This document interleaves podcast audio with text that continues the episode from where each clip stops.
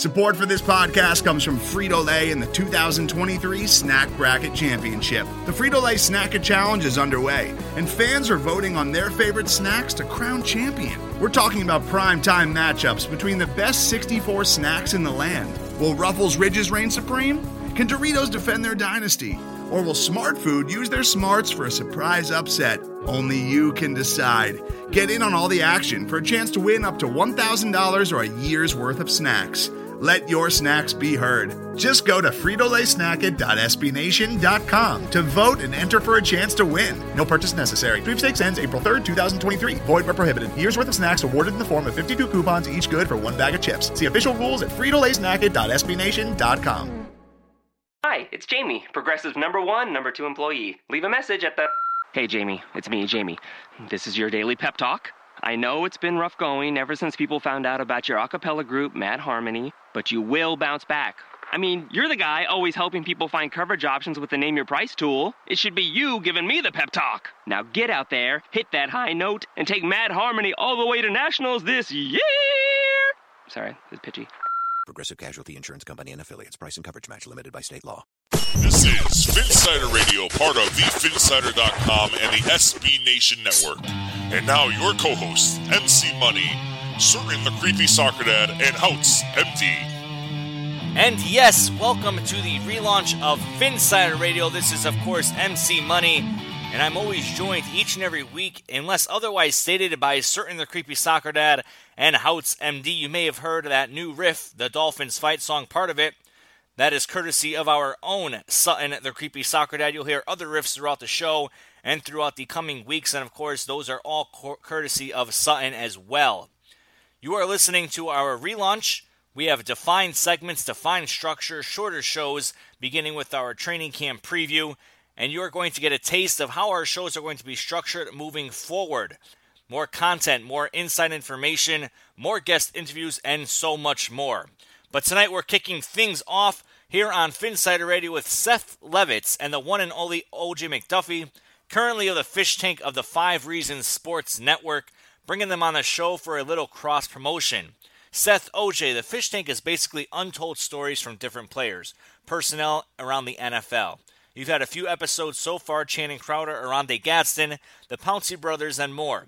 To begin this interview, just give us a quick rundown of what your show is all about. Well, I tell you what, you could uh, you could tell the story. That was really good. I appreciate you guys having us on. I'm excited to be here with you guys, and um, we're learning the podcast game as we go here. But th- but you nailed it. It's Dolphins tales from the deep, we like to say, and and, and what we realized that uh, you know what was our life. Uh, OJ obviously playing for the team all those years, and and myself working with the team, and now working with Jason um, you know, a lot of the things that we take as commonplace or just experiences that kind of happen behind the scenes, these are stories that people just love to hear.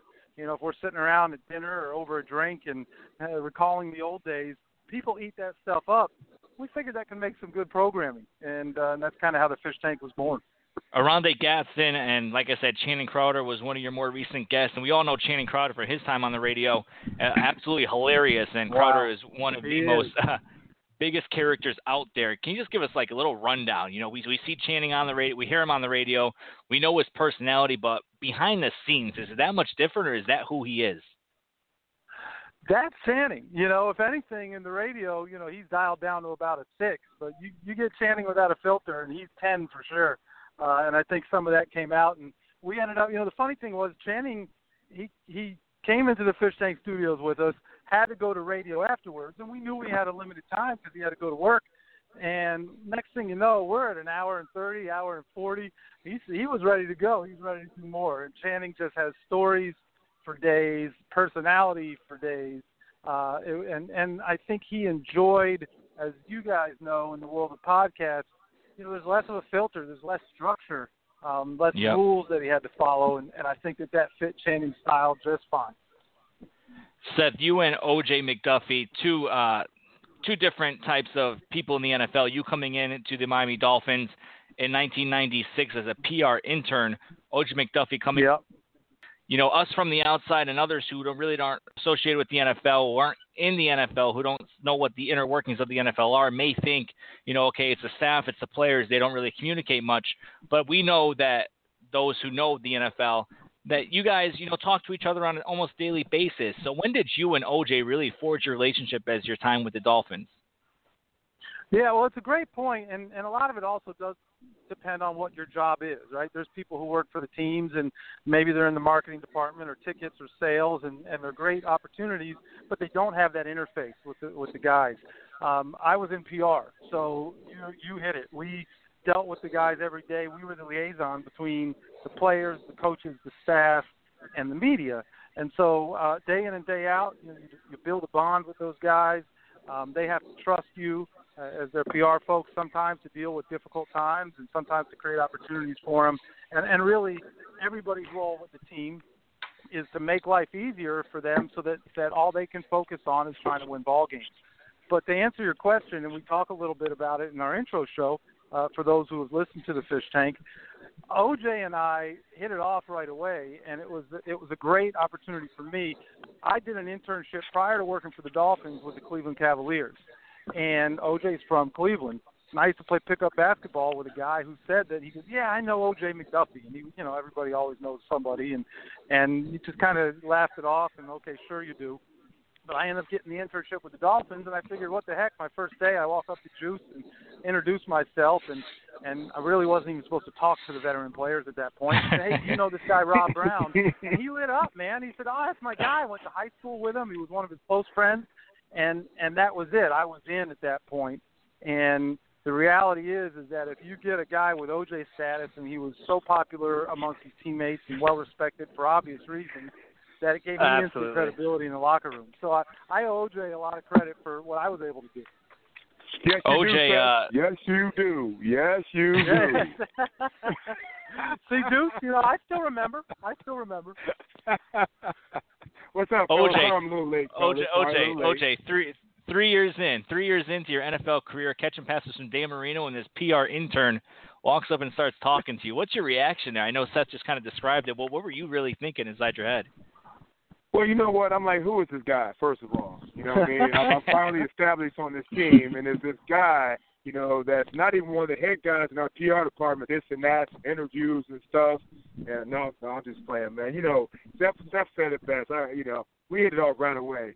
You know, and I think that's just more, more or less the way I am, the way he is. Uh, both of us are extremely approachable, and you know, I mean, Steph. Uh, when you throw the, the word Cleveland around to me, you know, it's instant. Uh, you know, instant uh, coolness with me. So we were good at that point, no matter what.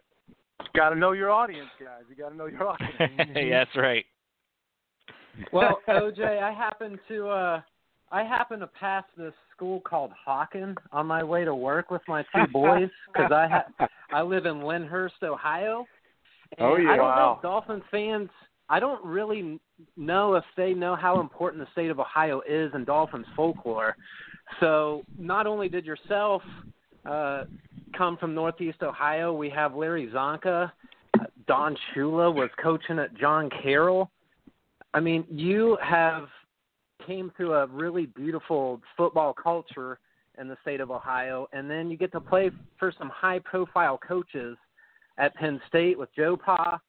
You know, you go to the Dolphins. You play for Shula himself, uh, a Cleveland boy, like I just mentioned. You get to play for Jimmy Johnson. I'm curious what your thoughts are because I implicitly trust your pulse on what co- what coaches are able to bring to the team. What do you see in Adam Gase? Do you think we have a keeper here?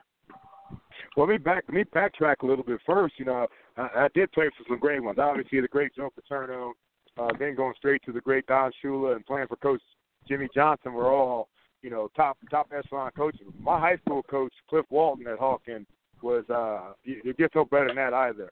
You know, so I was blessed to play for you know three or four great coaches back to back to back. You know, and that was uh, you know I think that's what helped me a lot with my with my football career. And I tell you, you know, all those coaches, what they did best, and I, you know, is they they adapted to their situation.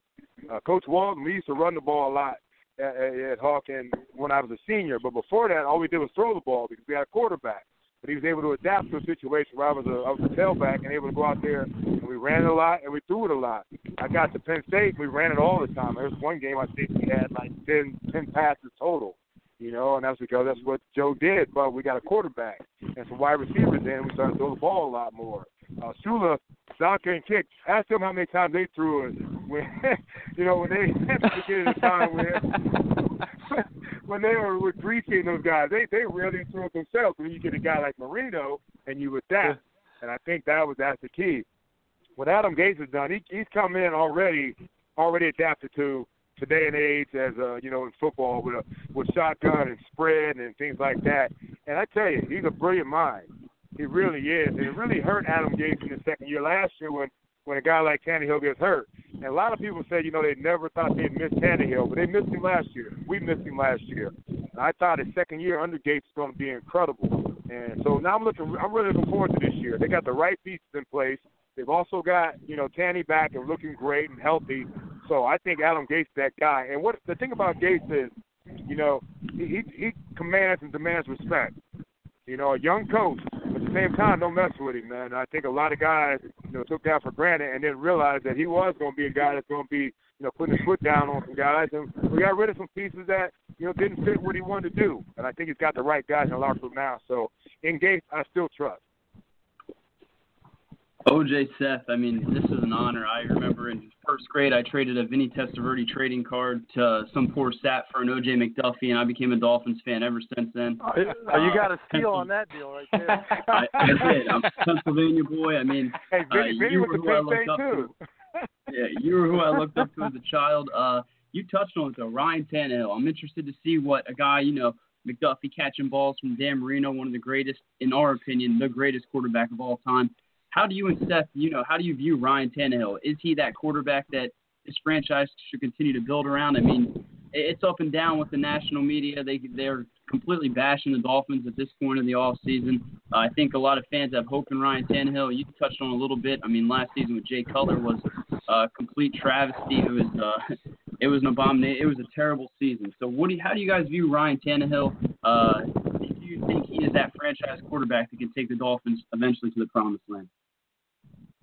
Yeah, Seth, I'll touch on that a little bit, Seth. You know, I think a lot of times, you know, the quarterback, you know, gets way too many, too much credit when things go well and way too much criticism when things don't.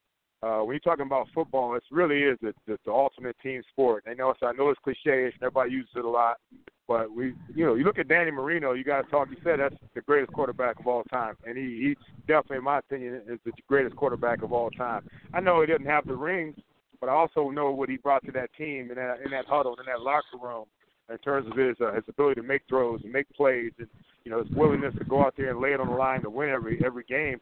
But it's, it takes a whole team, and we we can never put it together around Danny to get him what he ultimately deserved, which is the championship. Ryan Tannehill is being blessed with some pieces parts now. You know, I think um, the wide receiving core with Kenny Stills and Albert Wilson, uh, bringing Amendola over, and also DeVante Parker. Uh, you know, I think Jakeem Grant's going to be really good. Uh, with a running game, I think that's going to be a lot better than it's been. Uh, it's all, it all boils down to certain things in football: offensive line, offensive line play, the ability to run the ball, and the ability for your defense to get some stops and get the ball back to you. Ryan is going to be a he's going to be a rock solid quarterback, uh, but he's as good as his parts are, and that's how most quarterbacks are.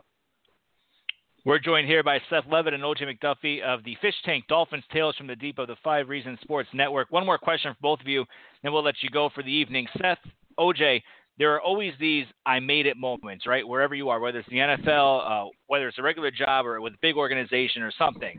So, Seth, OJ, this question is for both of you. Seth, what was your I made it moment when you when you were working in the NFL? I'm telling you, I think it was when OJ actually didn't punk me when I walked up and introduced myself. That, that was a make or break deal there. You get clowned by a veteran in the locker room, and that pretty much is going to lay it out for you. But no, seriously, for me, I, I like you guys. I grew up a Dolphins fan. I, I, I'm a South Florida boy. All I ever really wanted to do was was work for the team and find some way to do so. And I knew it wasn't going to be with a number on my back because wasn't blessed with uh, the size or the talent uh, or the toughness. Let me say that too.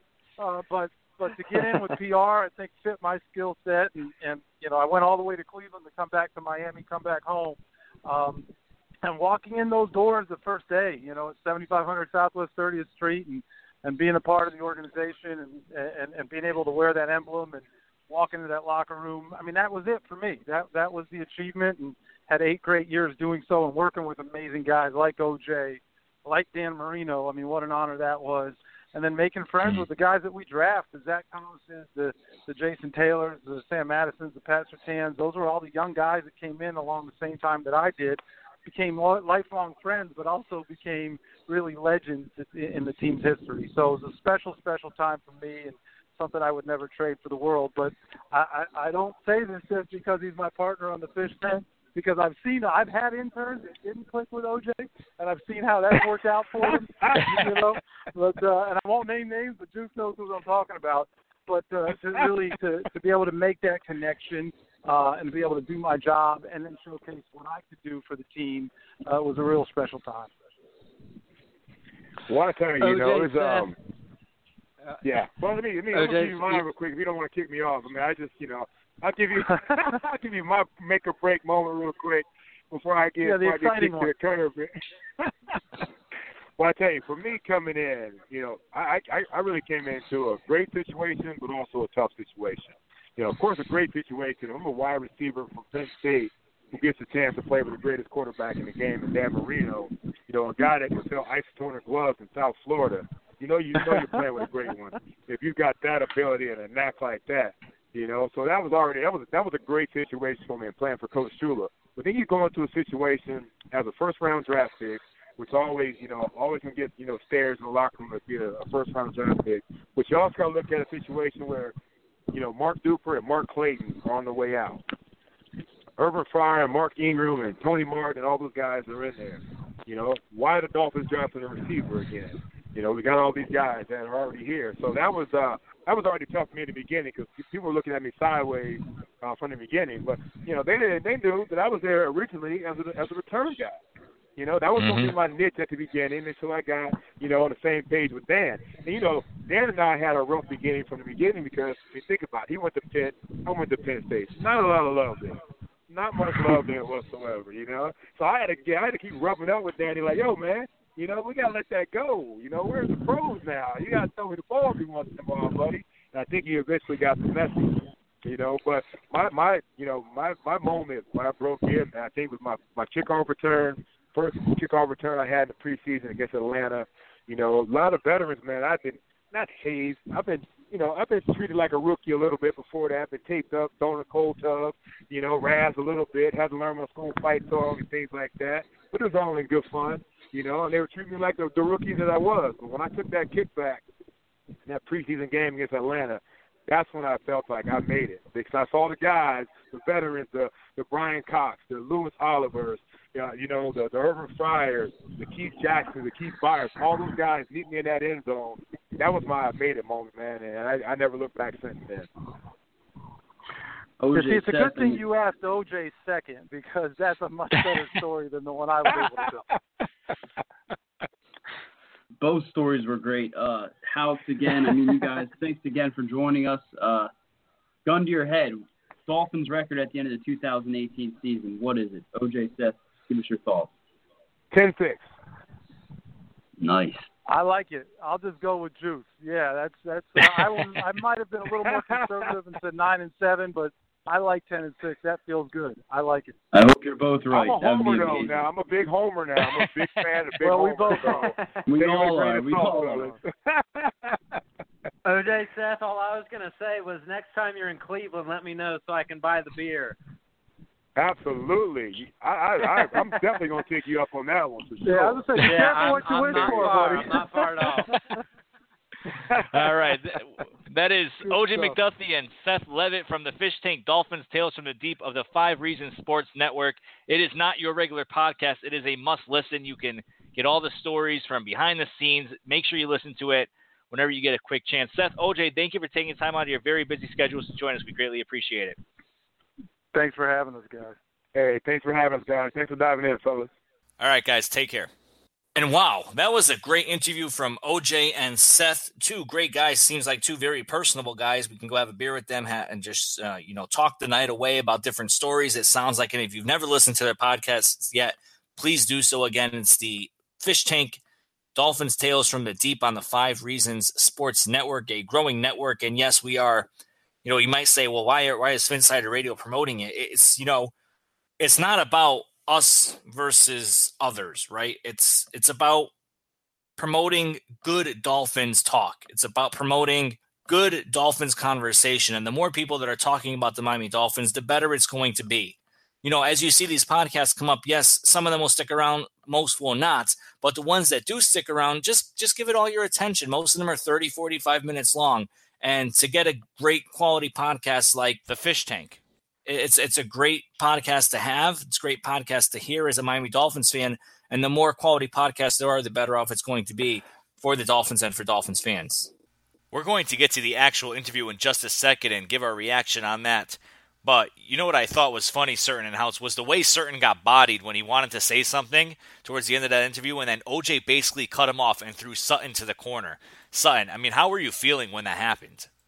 I did. Like all I wanted to do was invite them to have a beer next time they were in Cleveland because I live here, and they were talking so glowingly about Cleveland. So um, I was just hoping to buy a couple beers for awesome Dolphin people, and just their insight was just amazing. I mean, to have kind of a a dual perspective, to have a player perspective. You know, we've we've had Randy McMichael on our show, we've had Richmond Webb on our show uh, we've had Quentin Poling on our show. You know, w- we've had players on our show, but we haven't had some of the guys in the front office like Seth uh, who do something different for the organization. So it's just interesting to see those guys kind of weave those stories together. And at the end of the day, you know, we just kind of want to be sitting at a bar with these guys and just it's a great day. You're just Yeah, tip, tip, tipping one back and you want to hear some dolphin stories. I mean, Mhm. that's what more could you ask for? Absolutely. Yeah. And I hated to be that fangirl, you know, that told his story of his childhood and all that. But I mean, uh, it, it was a once in a lifetime. I mean, hopefully we have him on again. But this was something that you know you think about as a kid. You know, you see a Jimmy Duffy catching passes from Dan Marino, and you just never think you're going to be sitting here. I mean, I was taking out the trash about an hour and a half ago, and then I got to come on talk with you dudes, and then got to talk to OJ McDuffie and Seth Levit. I mean, uh, it, it's pretty crazy the opportunities we get. Uh, I know Kanata touched on it. You see these podcasts; they come up every other week. There's a new one. Uh, you know, it, anyone can do a podcast. I mean, you you see it; they come out every day. But to have the personality, to have the grind, to to do what people do, I mean, hats off to them. And then to have OJ McDuffie and Seth Levit, you know, give the tales. I mean, there's no other podcast out there that's going around telling you stories from inside the locker room, stories from at the front office, and you know, different players who they played with. So I mean, it's a one of a kind podcast, and I recommend that everyone goes out there and listens to it because uh, you won't regret it. Anybody can do a podcast, but very few can do it for two years straight like us. Like Phinsider Radio.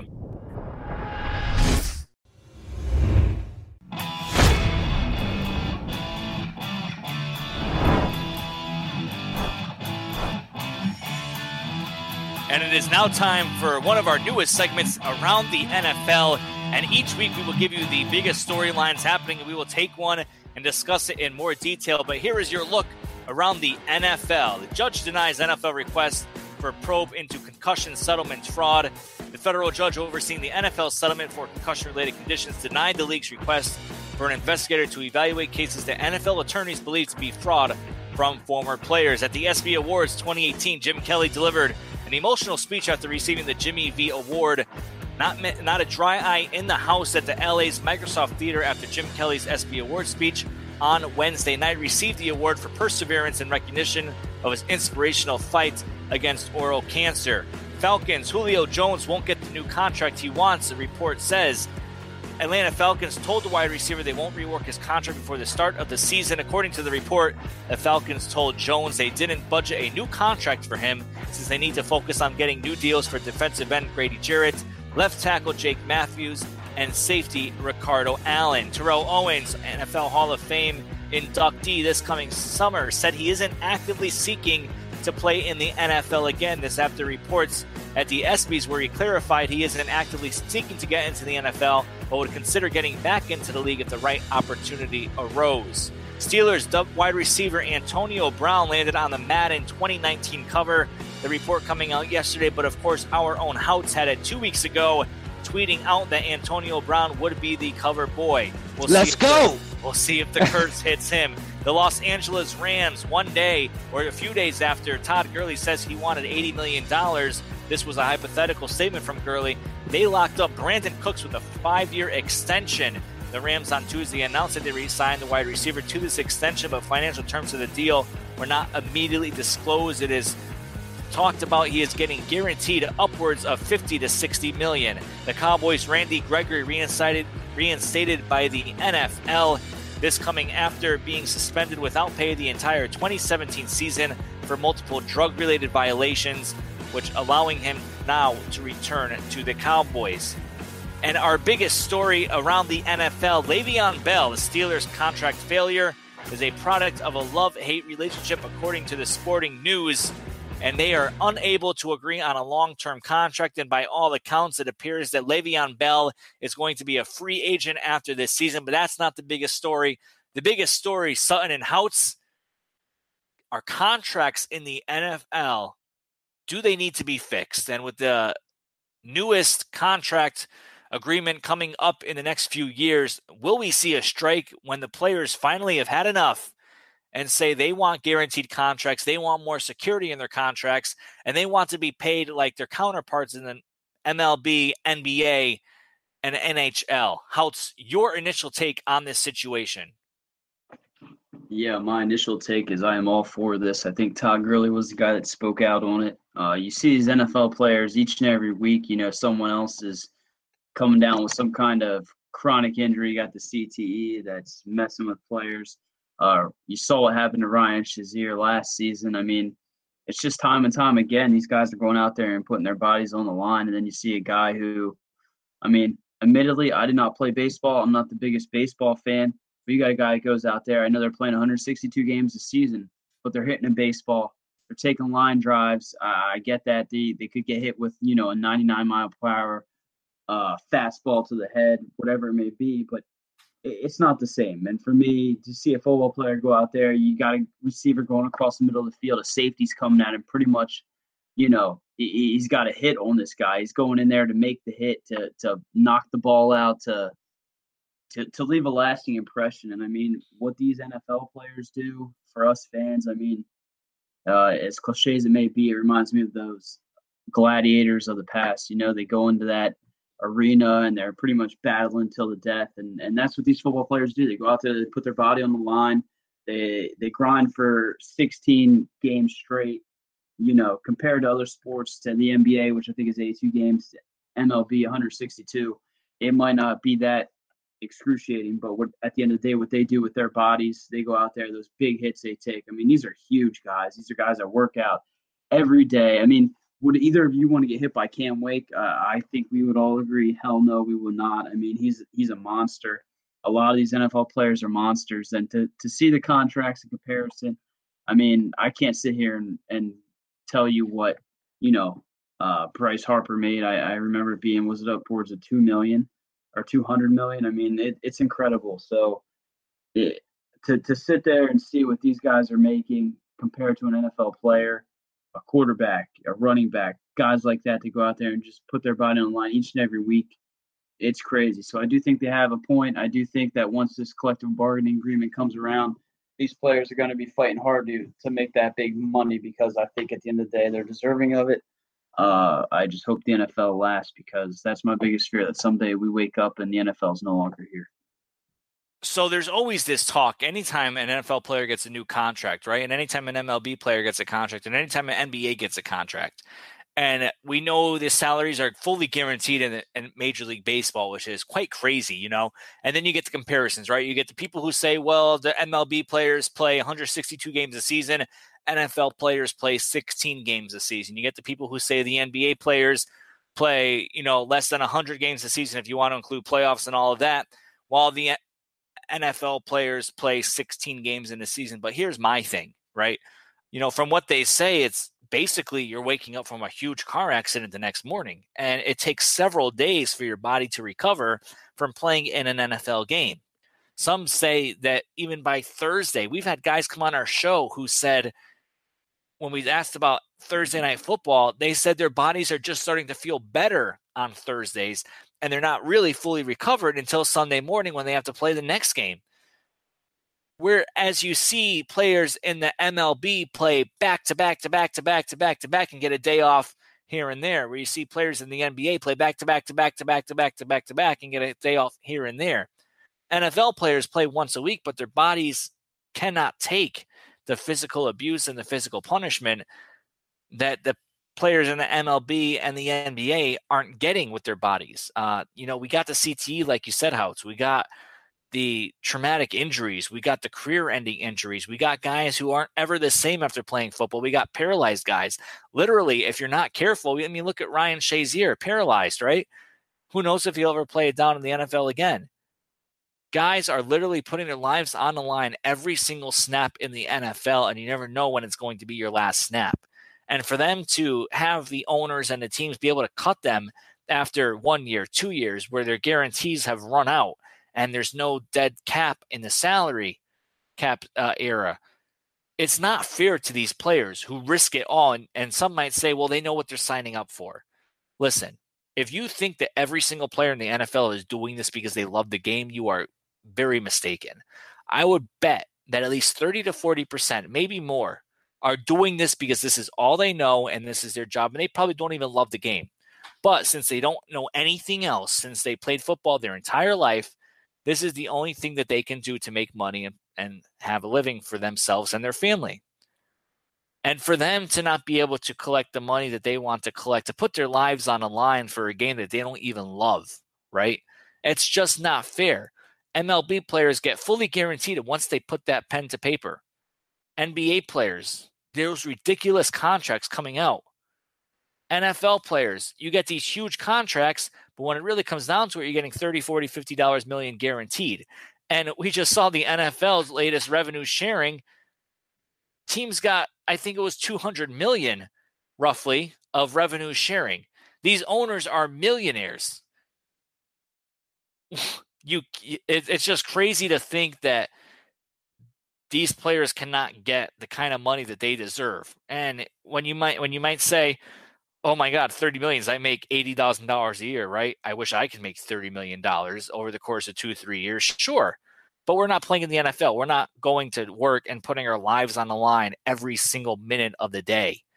We're not putting our livelihood at stake every single minute of the day. We know we're going to go to work, and 99.9% of the time, we're going to get out of work. We're not going to feel in danger at work. We're going to get out of work, go home, and know we're going to go home, just like we went into work in the morning and it's just an overall general culture in the NFL. I mean, even the support staff, when I interviewed for a few NFL teams coming into a social media management job, they were they were saying it starts at thirty-five to forty-five thousand dollars per year. Forty-five thousand dollars was the max to run social media or a website for a team. And when I was interviewing with the teams, one of them I could have taken because there was no income tax in that state. And another one, I, I, couldn't. I couldn't uproot my family and quit my job and take a ten, fifteen thousand dollar pay cut. And these are teams that are making millions and millions and millions and millions and millions of dollars per year, but they can't play their they can't pay their support staff, they can't pay their scouts, they can't pay their players the money that everyone deserves. It's just a mind-boggling thing that it needs to change. And I think the only way, unfortunately, that it's going to change Sutton and Houts is if these players go on strike. We won't want that to happen. But the reality is, if these players want justice, they may have to. Certain your thoughts. At the end of the day, like you said, the NBA, the MLB, NHL, long seasons, lot of bumps, bruises, contacts along the way. Nothing is a collision sport like the NFL.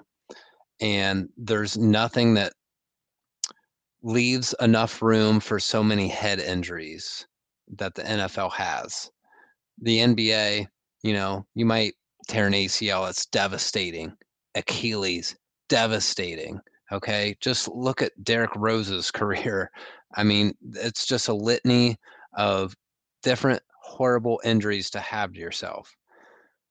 But there's nothing as debilitating as the injuries that you can suffer in the NFL and I think that's something that everybody needs to consider fans, coaches, the front offices, you know, NFL, the the the organization itself, everything uh, needs to fall under the umbrella of let's have as much entertainment as we can within the uh, framework of not having people have completely life altering injuries.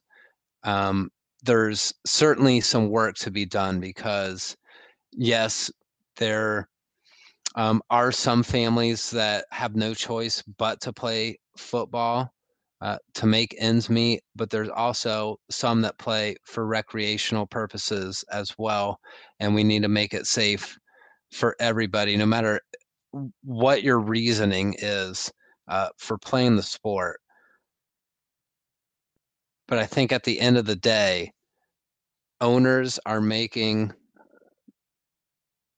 what um, a legendary amount based on all the contracts that are given to the league and you just want to see a little bit more parity and it shouldn't be such a threatening concept and i feel like for whatever reason it's a little bit threatening to talk about why owners and players should have more of a 50-50 split I'm not sure why, and I'm not sure if that's the scope of our show, but I'm not sure why uh, it, it's so hard to see why there's such a divide between what management, quote unquote, is thinking and what the players are thinking.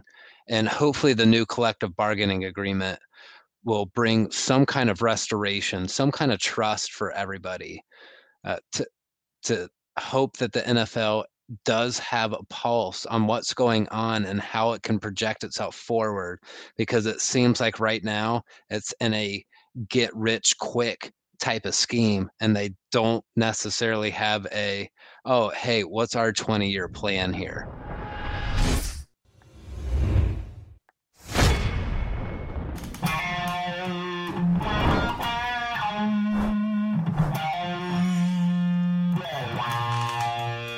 And here joining us for our new segment, the Inside Information, News, and Rumors, is Matty Infante, the founding father of the Phinsider.com. We will be mixing it up from week to week. We'll be providing our own inside information that we get as the season progresses, and we'll be bringing in special guests as well. Matt, earlier this week you dropped a few nuggets on Twitter regarding training camp and the various position battles. Dolphins football, as we know, is just about back, and with it right around the corner, Give us a heads up as to what we can expect to see play out during training camp. Yeah, well, first, thanks thanks for having me. Um, I, you know, I would say the the battle is probably is, is, is the key to the season from a as much as one camp battle can be. It's going to be at the other cornerback spot. It's going to be Lippett versus Tankersley. Howard's got the one side locked down, obviously. Um, I, I think, and I think I said in my tweet that the the team wants and I know this for a fact that they want Tankersley to be that guy. I think they even told him that, you know, that it's his job to lose, but they're not just going to hand it to him. So he's going to have to play up to, uh, to you know, the, their expectations that the team has for him. You know, we've heard about Bobby McCain being considered as a as a uh, outside corner, you know, in addition to his slot duties. I, I don't think that's. I, I think that's a you know, if everything else goes horribly wrong, they would consider that. But I, I don't think they see that as something they really want to do unless necessary.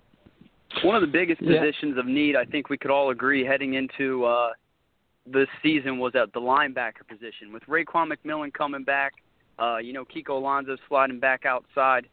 Which which linebacker do you see, you know, taking that third positional spot? I know you mentioned uh, Stephone Anthony. Uh, you got Jerome Baker. You got Chase Allen, Quentin Pauling. I mean, you got these guys who are great depth positions, but which one of those guys do you see going out there thriving and taking that third spot at the linebacker position?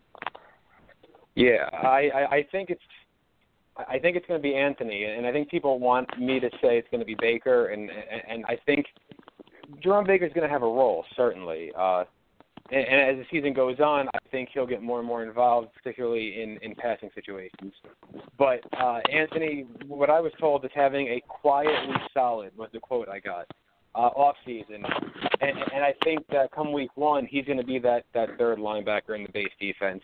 Uh, now, I mean that the linebacker probably only plays about 25 to 35 percent of the snaps. So you know, otherwise they're in you know variations, nickel, dime, thing like that. So I don't know if his role is going to be that great, but it, it's certainly he, he's going to have a role, uh, and especially week one against Tennessee, they're going to be a team that wants to run the ball.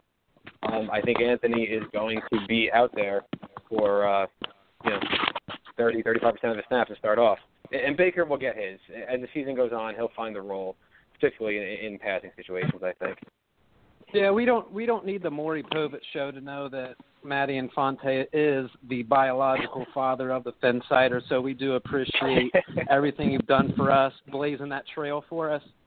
I wanted to get well, into the well, wide, hold on. Let, wide let me just say, I, I think that it's what you guys have done here since I handed over the reins to Kevin. I mean, it's more than I ever thought this site could have been back in 2006 when it started. So that's a credit to, to Kevin and everybody else involved. Phinsider Radio crew. I mean, the, the whole. I just saw the announcement about the expansion of the Phinsider Radio network, and that's tremendous. And uh, so certainly, yeah, I, I think don't don't don't sell you know yourself short. And, and all the all the hard work you guys have done to take it beyond well beyond what I even thought was possible.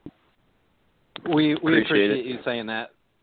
So now that the necessary butt kissing is over with, let's get Yeah. to the wi- let's get to the wide receiver position. You had mentioned about how the snap breakdowns might be with with Wilson, with Stills, with Parker. Let's think about this kind of big picture. Are we keeping six wide receivers this year? Are we keeping five? If we do keep six, who is that sixth? And and I'm operating under the kind of group think assumption that it's going to be Stills and Parker, kind of the one A, one B. Then you have Albert Wilson, you have Amendola, and then you have Jakeem Grant at the top five. So if we do keep six, who's who's the odd man out? Is it Le- Leonte Carroo? Is it Isaiah Ford, or is it, or do you see a dark horse sneaking in there? Yeah. So I, I think you know the, the the group think is right in that those are the top five. Um, I, I would also be shocked. And last year we had two receivers play about 90 percent of the snaps, and then a third play 65 percent. I this year that's not going to be the case. I, I mean Kenny Stills will we'll see his 90 percent probably. I'd be stunned if any other receiver played more than 80 percent. I think there's going to be heavy rotation. Uh, it's going to be game plan specific. And of course, barring injury, you know Amendola is is, is a prime candidate to, to miss some games. But I, Right. I'm not sure another receiver sees even 75% of the snaps. I, I think it's really going to be rotation based. Uh, to the first part of your question, who's the six? I think they will keep six receivers. I think Isaiah Ford makes a ton of sense. Uh, he's had a strong kind of off season coming back from his injury. Uh, I know. I think even Gase has mentioned Ford by name a couple times, which is more than you can say about some of the other receivers that are battling for that role. Um, so I think that says a lot about the impression he's made. Um, I, I've heard behind the scenes, you know, they've been impressed with what Ford's done. Um, I, and I think we all have disappointment in what Carroo's turned out to be. Some will say, Mhm. his oppor- you know, he hasn't had his opportunities. I would argue that when DeVante Parker was hurt, that was Carroo's chance, and he never. He, if he wasn't performing in practice, he wasn't going to get on the field much. And I, I think that says all we need to know about Carroo. I, I'd be stunned if this is. It, this is certainly probably his last year in Miami. I, I don't know if he makes it out of training camp. I, I think eh, we're looking at Ford, maybe Rashawn Scott, perhaps. Uh, he, he's been around a little bit uh, on the practice squad. I know he had an injury last year. He could be someone that jumps up and tries to take the sixth spot, but I, ultimately I think it'll be Ford. And, and I think it'll be someone. The sixth receiver will be inactive on game days anyway, and will only be, uh, you know, up if there's an injury. But I, I do think they'll keep six on the 53. Right. Yeah, I agree with that. Let's go ahead and get to Gesicki. You know, there's a lot of excitement around him because we haven't drafted a tight end in the first or second round, I believe, since like 1977 or something like that. So fans are understandably pretty juiced. Uh, you see the highlight videos and you get pretty excited about it. And then you see Yeah. Matty I's tweet saying that, yeah, yeah, you might want to dial it down a bit. He's probably only going to play half the time. So, kind of reading between the lines here, who's going to be the starting tight end for Miami? Is it MarQueis Gray? I I have no idea. Let's just fifty percent of the snaps for a tight end, I, I think is is pretty good for a rookie tight end to begin with. I, I think, I mean, we know Gesicki has blocking issues. Uh, that's known, and I, I don't think the team necessarily cares because he's not he wasn't drafted to, to block. But I, I think when you have someone like MarQueis Gray, and I think AJ Derby is someone you need to keep in mind as well. Uh, I, I think he's going to have a role. I think they're going to keep four tight ends. It's going to be the two rookies, and I think it's going to be Gray and and AJ Derby. I who starts could be game plan specific. Uh, I don't know if they're going to have. I mean, they'll have to list someone first team. I don't think it's going to be Gesicki who's listed first team by the time week one rolls around. It, it, could be Gray. Uh, it could be Derby. I don't know, but I just have a feeling it won't be Gesicki listed as first team. But I don't necessarily think it matters. I think there's going to be heavy rotation at the tight ends. I think it's going to be situational, game plans, down and distance, all those kinds of things. I think in the red zone, Gesicki should be getting. Uh, he should be on the field for you know 90% of those snaps. But I, I do think, you know, rookie tight ends don't make that much of an impact. Uh, quite, you know, quite often it's rare. Um, I, I think good examples. I mean, Jimmy Graham only had 31 catches as a as a rookie. Uh, Zach Ertz only had 36 as a rookie. Um, Vernon Davis was a top 10 pick. He had 20 catches for 260 yards. Uh, so I, I think I, I just want people to temper their expectations so they don't call him a bust when he doesn't have 700 yards as a rookie because that's not going right, to happen. right. Right. So just just be Absolutely. realistic with it. I, I wouldn't be surprised if he had seven, eight touchdowns. I mean that that's his game. He plays above the rim. So in the red zone, it, he certainly there's no reason five, six, seven touchdowns he can't have. But Yeah, maybe I maybe a Tyler Tyler E.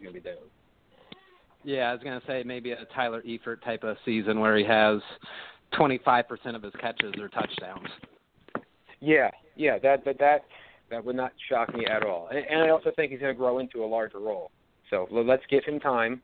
He, he's a rookie. You know, I hope people don't call him a bust when, you know, come week eight he has 200 yards receiving. If that, I think that might be selling short. But if that's the case, let, let's not say, oh, we wasted a second round pick because that it, it, within the team they they love him. They he, they think he can be something and, and that's probably why you haven't heard much from the coaches. I, I think when they don't prop you out to you know really build you up to the media, it's because they they, they have something and it is you know they're Mm-hmm. almost you know they don't want to come out and say it, but I think they're they're excited internally about him. Matty, thanks again for joining us. Uh, hope to have you on again soon. Uh, one more question before we let you go. Uh, you know, you got these guys coming out. They, everyone keeps giving their predictions. Uh, you know, they they want to say the Dolphins are gonna, you know, go undefeated. They're gonna go 14 and two. Ryan Tannehill is gonna be MVP. You got these things that you read on Twitter from fans. I mean, admittedly, they're looking for retweets and likes. Give us your realistic prediction, gun to your head. Uh, the Dolphins' 2018 record at the end of the season is what? Well, one in fifteen if I listen to the national media.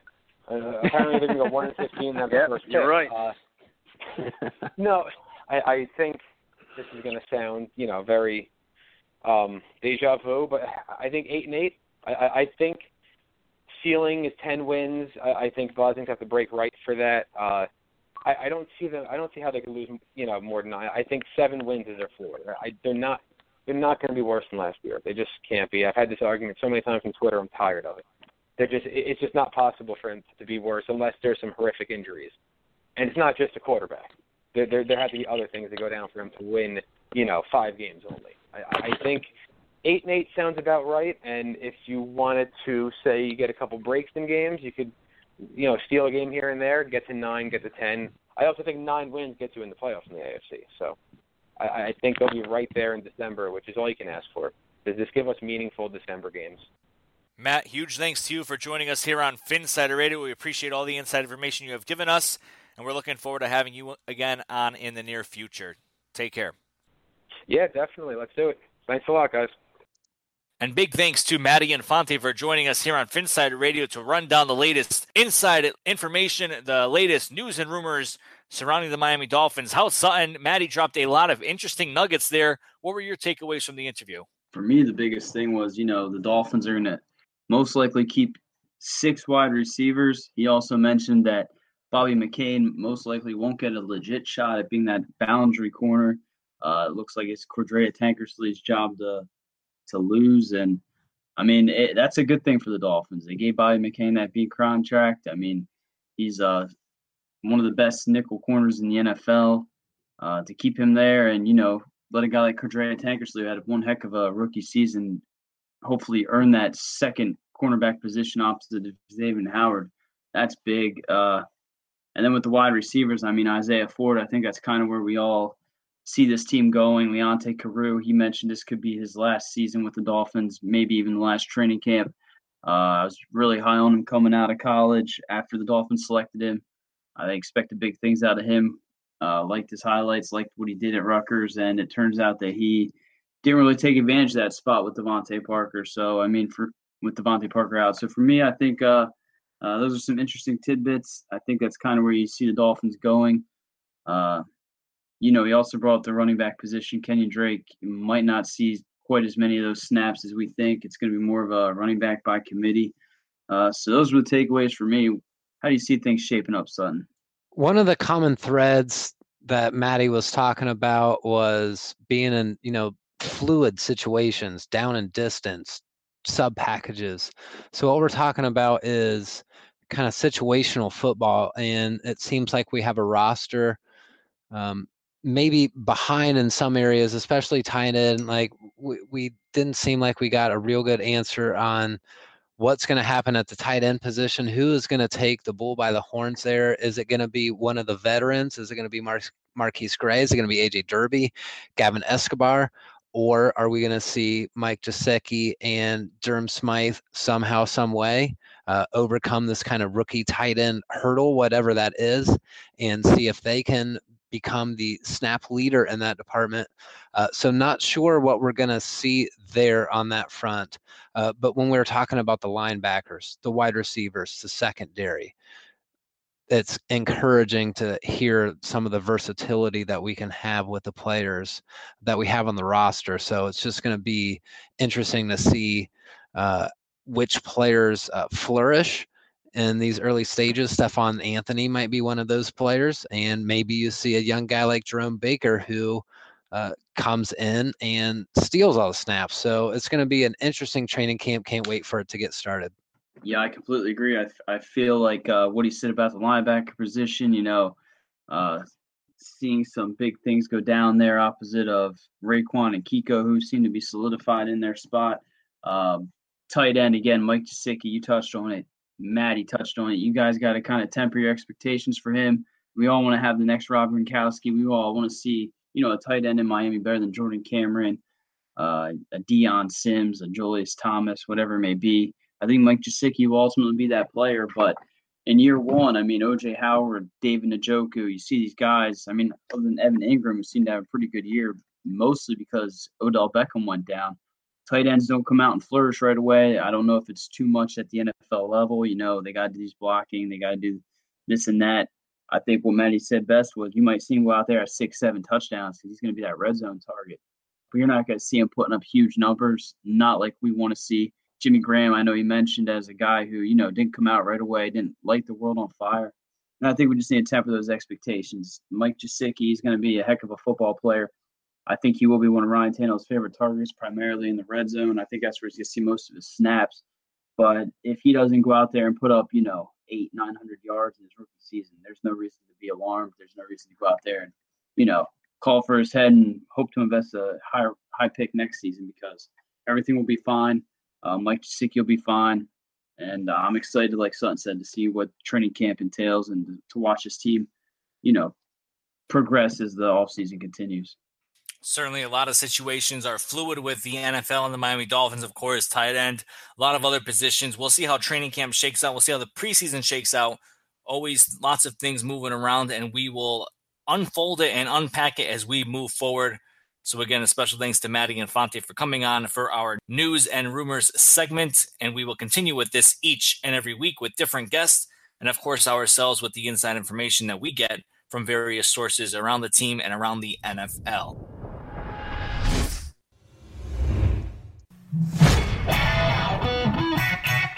And the next segment that we're going to be bringing on to Phinsider Radio from this point forward is a segment called Our View, and it's taking one of the most controversial topics around the NFL, around the Miami Dolphins, and discussing it in a little bit detail. And uh, of course, this week with our relaunch of the show, it's the Miami Dolphins to discipline players who protest during the national anthem, according to a report from the Associated Press. This was according to a disciplined document by an unidentified person familiar with the situation.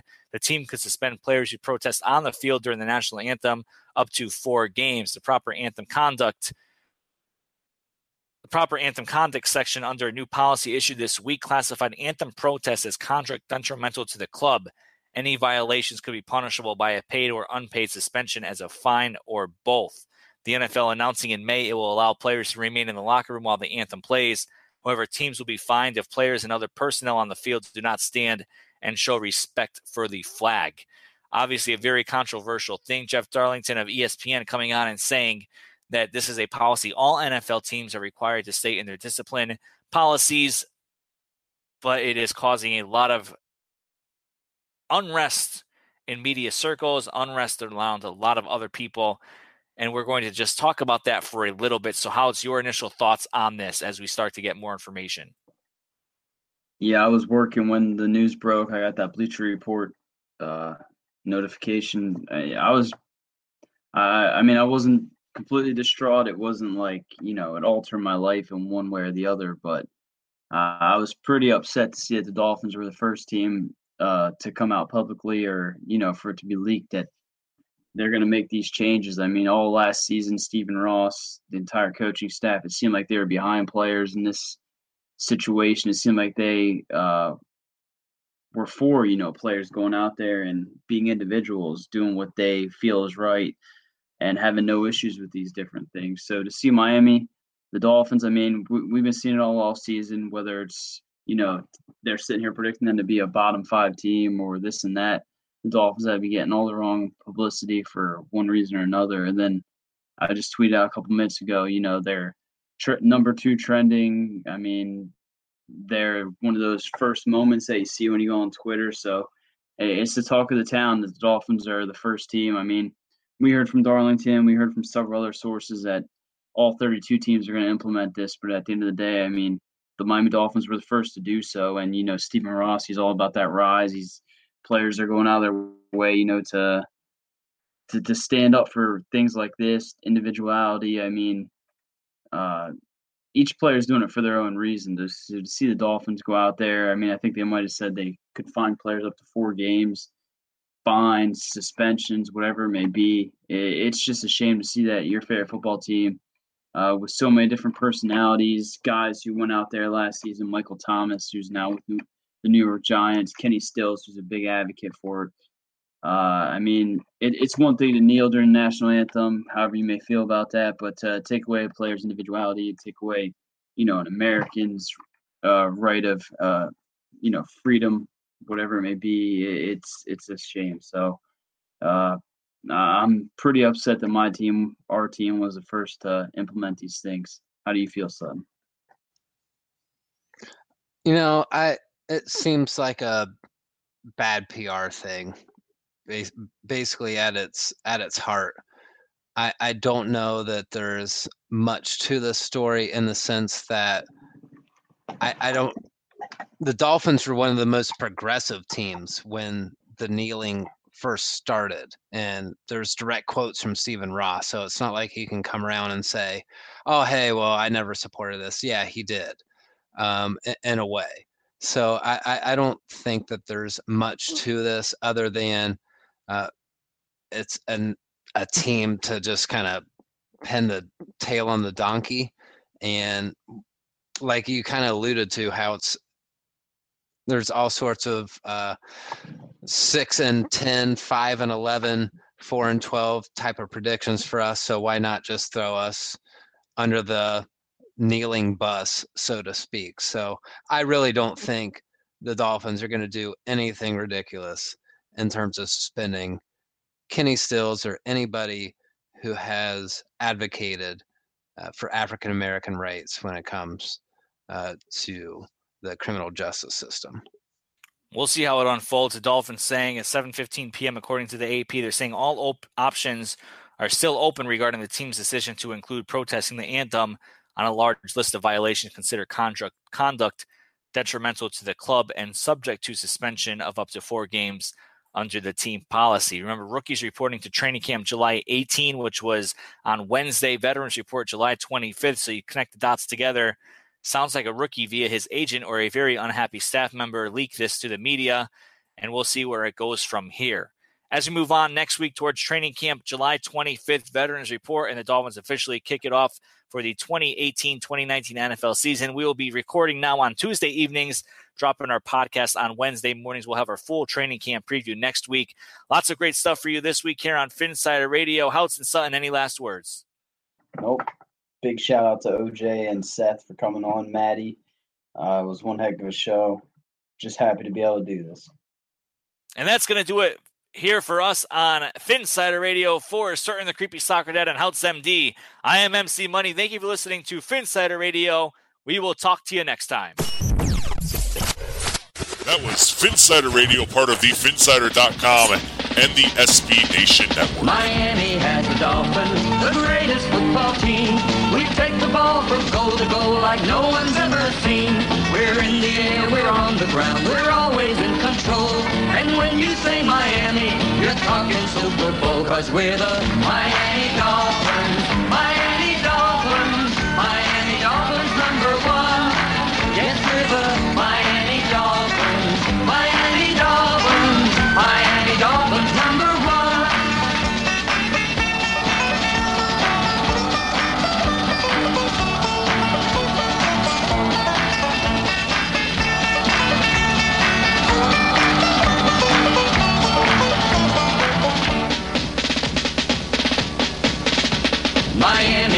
Miami has a dolphin, the greatest football team.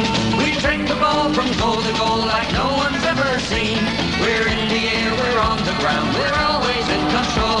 And when you say Miami, you're talking Super Bowl, cause we're the Miami Dolphins. Miami Dolphins, Miami Dolphins number one. Yes, we're the Miami Dolphins.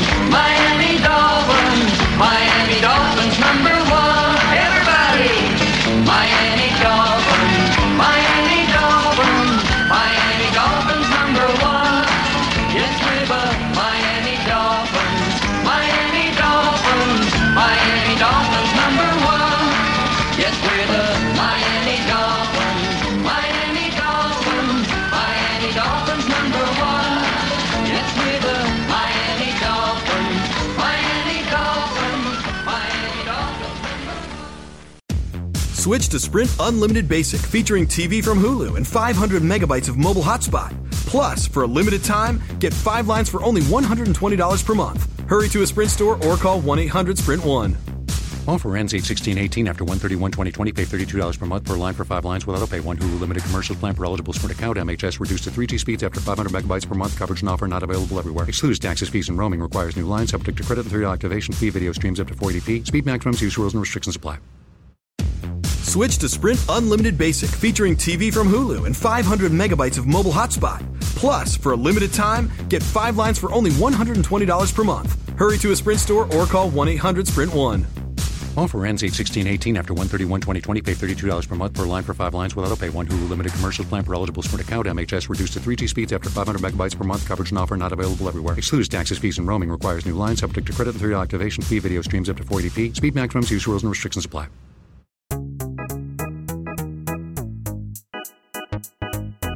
Hey, I'm Anil Dash, and I'm the host of a new show called Function from the Vox Media Podcast Network and Glitch. This season, we're talking with experts about why our voting machines are so bad and how that might hurt our elections. We'll also talk with an animator to find out how popular dances from the real world end up in video games. And we're going to tackle the biggest question in tech why do so many celebrities use screenshots from that Apple Notes app to make their public apologies when they screw up? You can find new episodes of Function every Monday on Apple Podcasts, Stitcher, or wherever you listen to podcasts. And thanks to Microsoft Azure for sponsoring Function. Today's episode is brought to you by Cars.com. With over 2 million vehicles and 50,000 more added every day, Cars.com will match you with the perfect car for you, your budget, your life, your style. And if you're ready to say goodbye to your current car, Cars.com will get you an instant offer to cash it in. Just start by entering your license plate and get matched with a local dealer who will write you the check. So whether you're looking to buy or sell, Just go to cars.com. It's magical. Most of the time, we talk about tech in terms of a handful of gigantic companies like Google, Meta, and Apple. But some of the most interesting stuff we find online is the product of a single person. When you're working on your own, I think there's this beauty of being able to come up with an idea and then implement it then in that moment. You don't have to have permission from someone else, there's no red tape. In the Vergecast series Solo Acts, we'll get to know these people, the tech they use to get stuff done, and the obstacles they face trying to compete with the giants. Some people that I talk to and my friends are like, you know, your competitors are Zuckerberg and Musk. Like, aren't you kind of like afraid of that? Every Monday, our friend Ashley Esqueda will be curating and hosting these interviews and sharing with us what she's learned. I can't believe the McRib locator was originally a tornado locator. Right. Pretty wild. Listen to our Solo Acts miniseries now in the Vergecast feed, anywhere you find podcasts.